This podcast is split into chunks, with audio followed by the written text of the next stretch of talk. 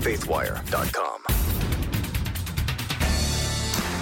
Hello and welcome to 4 and 3, a podcast breaking down four of the most important stories of the day and three things you need to know about them, all from a Christian perspective. Today is Thursday, July 15th, 2021. I'm Dan Andros. And coming up on the podcast today, White House Press Secretary Jen Psaki reveals that the White House is actively working with Facebook to censor content.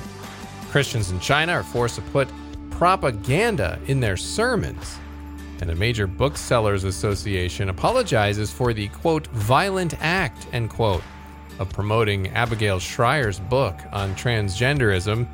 And Chip and Jo have some great marriage advice. We'll have those stories and more coming up on the podcast today. And no Tré Goins-Phillips from faithwire.com normally with me, but he is out on vacation. He will be back on Monday. So we will head right on into story Number one, and White House Press Secretary Jen Psaki said something that really turned some heads today at the White House press conference. Take a listen to this. Uh, with these social media platforms, uh, and those uh, engagements typically happen through members of our senior staff, but also members of our COVID 19 team. Uh, given, as Dr. Murthy uh, conveyed, uh, this is a big issue of misinformation, specifically on the pandemic. In terms of actions, Alex, that we have taken, or we're working to take, I should say, from the federal government, we've increased disinformation research and tracking within the Surgeon General's office. We're flagging problematic posts for Facebook uh, that spread disinformation. We're working with doctors and medical professionals to connect uh, to connected medical experts with popular with popular who are popular with their audiences with uh, with accurate information and boost trusted content. So we're helping get trusted content out there. We also created the COVID nineteen the COVID Community Corps to get factual information into the hands of local messengers, and we're also investing, uh, as you all have seen, in the president's, the vice president's, and Dr. Fauci's time in meeting with. Uh, so there you go. There you have it. She went on, but uh, if you didn't catch exactly what she was saying there, she was talking about the White House and their efforts to work with Facebook in conjunction with major social media giants to flag what they say is disinformation, uh, and talked about all the ways in there which they're really working overtime to um, control the flow of information, and they frame it around um, the fact that this is them trying to get accurate and reliable information, but Let's not lose sight of the fact that this is the federal government of the United States taking a lead role in deciding what content gets out there and what content doesn't.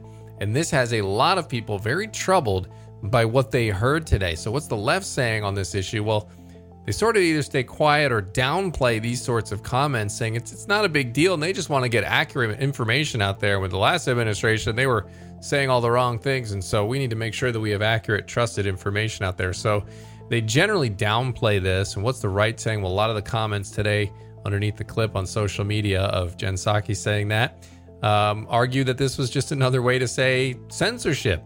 Also, saying that they're admitting out loud that they are violating our rights. And many are pointing out that Facebook recently argued that they are a private company that doesn't want any interference from the federal government. Um, but that doesn't seem to be the case anymore. We've yet to hear from Facebook and what they say about the White House's efforts and how closely they are working with them uh, to monitor the information that is getting out there. Obviously, why does this matter? Well, it matters because free speech and the flow, free flow of information is obviously crucial for any thriving and free society. And for obvious reasons, the government coordinating in any way with a social media platform to control what information they don't like and saying, "Hey, this is a con- this is content we don't want out there. You need to suppress that." It's a terrible precedent to follow, as we saw with the Hunter Biden laptop ahead of the 2020 election. The problems we can have, uh, as that was a that was true information that was banned from social media. And so, regardless of what you think about the timing of that information getting out or the motivations of whoever leaked it, whatever the case may be, or the contents of it, or if it mattered to President Biden, or if it would have changed the election, et cetera, et cetera. Put all that aside. The fact that it was silenced should chill everyone because if we start going down that road where now we're listening to the government and now the government's sort of getting a chance to dictate what is suppressed and what is not, what is factual, what is not, um, what differentiates us from Russia or China if we start making this the normal? And the obvious next logical step and the next thing to be concerned about if we go down that road is what stops them from declaring Christian speech either hate speech or dangerous or harmful or violent, and then shutting that down uh, through these social media platforms. So, very uh, dangerous comments there, and we'll report it on Faithwire and on CBN News when we hear uh, if Facebook has an explanation for this, if they maybe disagree with the uh, press secretary's assessment of the nature of how they're working together. Uh, but we'll keep you posted on that because obviously very concerning information to the flow of information. I think a lot of people don't trust what they're seeing now coming from the government, coming from the media, as even fact checkers have, as we've reported many times, have clearly a spin and a bias. And so there's just not a lot of trust in anything going on out there. And some people do that. Activists would like that by design uh, because it's easier to control people when you nobody trusts anything. So, um, so we'll keep you posted on that story there. And now we're going to head into story number two, where pastors, speaking of control of information, pastors in China's three self churches uh, were ordered to adjust their sermons to include parts of a speech made by President Xi Jinping on July 1, celebrating the centenary of the Chinese Communist Party. A Bitter Winter is reporting that members of the government controlled Protestant church, known as the Three Self Patriotic Movement, and the China Christian Council met during a conference to discuss how pastors could integrate elements of Xi's speech into their lectures and Bible study groups. Uh, the chairman of the China Christian Council uh, said that pastors should focus on the fact that the Chinese Communist Party has never changed its original intention to put people first, establish the extensive patriotic unified front, Unisi- unified, uh, unite citizens' hearts, gather strength, and continue to explore and innovate. So these are the things that the communists are telling the pastors to put into their sermons. Uh, some of the things they're told to include that Xi and the CCP recognize the renewal of the Chinese nation, uh, that the roots and the blood of the CC people, of the CCP, the Communist Party, are in the people. It's the people's own party. And Christians should trust the CCP because it has over 70 years of experience in successfully ruling the country. And Christians should advocate for leaders of the CCP as only socialism can save China. These are the things they want them to put into sermons. Now, this is coming on the heels of the Communist Party officials in northwestern China advocating through uh, the sharing of a video on social media, advocating the continuous atomic bombing of Japan. Uh, they shared this controversial video over the weekend, and the video calls for Beijing to launch nuclear strikes on Japan if Tokyo intervenes in the Chinese invasion of democratic Taiwan. So, what's the left saying on this? Well, the Biden administration is proposing putting a red phone in an emergency hotline with the Chinese government with the purpose of trying to stop any escalations of military conflicts that uh, before they would happen. This idea hasn't formally been presented presented to uh, China yet, but but that's where the Biden administration is here on China. They're looking to install these phones. Meanwhile, all this other stuff is going on, uh, which I haven't directly reported on this report from Bitter Winter. Um, but what's the right saying? Well, former Vice President Mike Pence said on Wednesday he accused the Biden administration of rolling over for the Chinese communist regime in a speech where he kind of talked about the Chinese threat. He also took aim at U.S. corporations who said, he said, openly aid and abet the communist regime there in China because if you know you think about places like the the NBA, um, Apple, uh, frequently use China for a lot of their production or trying to get into their market. Um, and so all of this is going on in these reactions to the 100 year anniversary of the Chinese Communist Party's founding. So, why does it matter? Well, clearly, China is a major player around the globe, but few seem willing to take them to task on their human rights abuses and their religious freedom abuses. If countries and corporations that seek to enter into China's market share and want to produce things there because they can do it cheaper or they can make more money because China has biz- bazillion people there uh, and don't actually stand up for the social injustices that are going on there and the human rights abuses, they're just going to continue to get away with it. And from a Christian perspective, of course, um, we should be praying and trying to help anybody in an oppressed group but specifically we've got Christians there, so uh, we'll be praying for them as well as I mean, imagine in your church you having to hear government propaganda like that, and uh, it's it's scary. It's scary stuff. So All right, let's head on into uh, story number three. and the American Booksellers Association, we seem to have a theme here of suppression of speech. Uh, this is the American Booksellers Association. They apologized yesterday in a statement profusely for promoting Abigail Shrier's book on the transgender craze sweeping the nation, calling it a serious, violent incident. A statement released by the organization went on to say that promotion of Shrier's book goes against the ABA's policies, values, and everything we believe and support. It's inexcusable. Here's here's more from the statement. An anti-trans book was included in our July mailing to members. This is a serious, violent incident that goes against our policies and values. We apologize to our trans members and to the trans community for this terrible incident and the pain we caused them. We also apologize to the LGBTQIA plus community at large and to our book selling com- community. But apologies are not enough. We've begun addressing this today and are committed to engaging in the critical dialogue needed to inform concrete steps to address the harm we caused. Those steps will be shared in the next three weeks. The book in question here is one that we've talked about on Faithwire and CBN Irreversible Damage The Transgender Craze Seducing Our Daughters. Um, it's been, it was included in this ABA promotion uh, that they send out to the booksellers with lots of other books in there.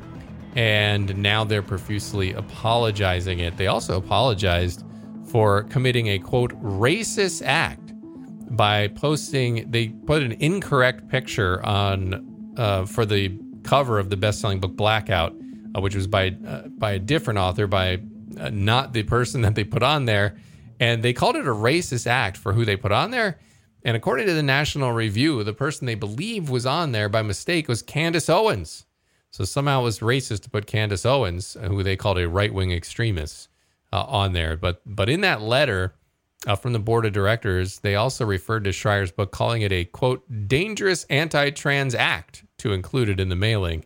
And it said these incidents harmed booksellers, and they didn't provide specific evidence exactly how um, these mailings were dangerous, violent, or harmful. Obviously, violent is, eh, you know, when you talk about violence, the definition of it is physical harm to someone. So, what what physical harm was caused by um, including a book that is very popular and talks about the damage that young daughters, in particular, are doing themselves when they harm their own bodies and mutilate their own bodies in the pursuit of transgenderism. And so nobody talks about the harm that way, except Abigail Shrier is trying to talk about that. But you see the reaction that it's getting when um, far left activists see it. So, what's the left saying on this issue? Well, many on the left are reacting by saying that it's not enough and that they don't believe the organization, that they're actually sorry about it. They want them not only to condemn the book, but take extra steps to seek it out and have it removed from bookstores. So, what's the right saying? Well, the right is pointing out how dangerous this is to frame just differing viewpoints as having to be deleted from existence, as dangerous, as harmful, and as even violence. Uh, this is a sort of framing that is uh, troublesome to those on the right. Uh, why does it matter? It matters because we're lingering quite per- perilously into a post truth world where men can be women and women can be men, where you can't say men can't get pregnant and you can't say much of anything really. Um, and God has made truth very plain to us. And so people that are accepting these radically detached from reality viewpoints are simply fools. And so don't answer the fool according to their folly. You know, stick to the basics. How did God make us? He made us male and female. Some of these things are self evident. And while, yes, people may struggle with their identification and, ha- and what they're dealing with there mentally, how they identify themselves, but this whole idea that you have to go along with it, that you have to agree with every single thing that these people think, say, or do, uh, is is really problematic. And um, God does God gave us brains. He gave us um, logic and reason, and it feels like we're wasting it on obvious things like men can't get pregnant, which is an obvious truth. But um, this is the state of language, and language is being used as a weapon right now to get us into all kinds of accepting of different things.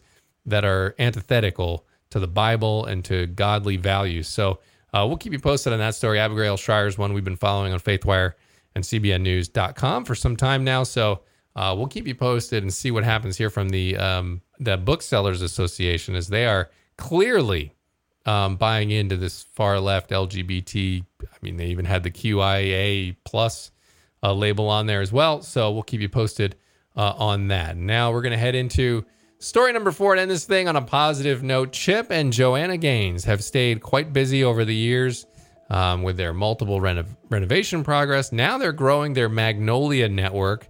I mean, they're doing this all. They got five kids too, so they're busy with that. Um, but now, you know, they agree that despite their ups and downs, um, the one thing that kind of keeps them going with their marriage uh, is that they both agreed that they would never give it up. Um, they've been married for 18 years now, and they kind of shared the key to their long lasting relationship during this interview with Access Hollywood. And Chip said, One thing that I would say our superpower is, is that Jo and I are not quitters. Throwing in the towel is something, honestly, that never comes to mind. He said that from the very beginning of their marriage, that both, of course, being you know moved by their Christian faith, um, that they felt divorce or leaving one another is not really an option for us. So somehow he says that foundation has definitely served us well because things have been challenging. We're not perfect and we have issues and trials and errors just like everybody. Um, but he says, I would say it's funny when you say throwing in the towel. In fairness, I would admit if we had considered it uh, along the way. He said, We're in it forever um, and they're not going anywhere. But great to see them pinning their marriage uh, on their faith. And so, um, not a left right issue here, obviously, um, but it is definitely a secular um, issue here that's grinding up against values of faith. So that attitude there of hey, you make a vow before God till death do us part. That doesn't mean you're going to be perfect. You're you're vowing to uh, you know to honor your spouse, to love your spouse, um, and, and but to do that in sickness and in health till death death do us part. And that doesn't seem to be something that people really value now. It's kind of like well, we fell out of love and now we're getting you know, no fault divorces and things of that nature. So, um, so while not a left right issue, um, um, obviously marriage is very vital to the Christian life. It's a representation of of God and His relationship to the church, as Ephesians five thirty one is actually quoting Genesis two twenty four. It says, "For this reason, a man shall leave his father and mother and be joined to his wife, and the two shall become one." And then later in verse thirty two, Paul says, "This is a great mystery, and I take it to mean." Christ and the church. So we in marriage have a have a, a representation. We are kind of seeing a small, very small picture of the relationship between Christ uh, and the church. And so uh, it's important for that reason. It's not important just because, oh, it's something, well, we have to do it, we have to stick together. Uh, it's important because it's holy, because God ordained it, um, and because it matters to to um, the representation of Christ here on earth to how other people outside the Christian faith see it and see see God and see Christ. So um, so it matters, and so it's great to see Chip and Jo talking about the value of that and talking about how they are going to stick that out and they're going to go through it, and um, that is something that the world definitely doesn't value as much uh, these days. So. Um, so good job, Chip and Jo, as always, and we're looking forward to see their TV network is coming out uh, later. Later, I think this summer. I think we're going to start seeing Magnolia Network and some of the shows that they have uh, in store. They've been working on it since they left uh, HGTV. So that is all the time we have for today. And as always, for more news from a distinctly Christian perspective, make faithwire.com and cbnnews.com a daily visit. Click the stories, read them. And don't forget to subscribe and leave a rating on iTunes for this podcast, the 4 and 3 podcast where we're bringing you four big stories of the day, three things you need to know about them, the Christian perspective. So God bless you. We'll see you back here tomorrow. God bless. Have a great day.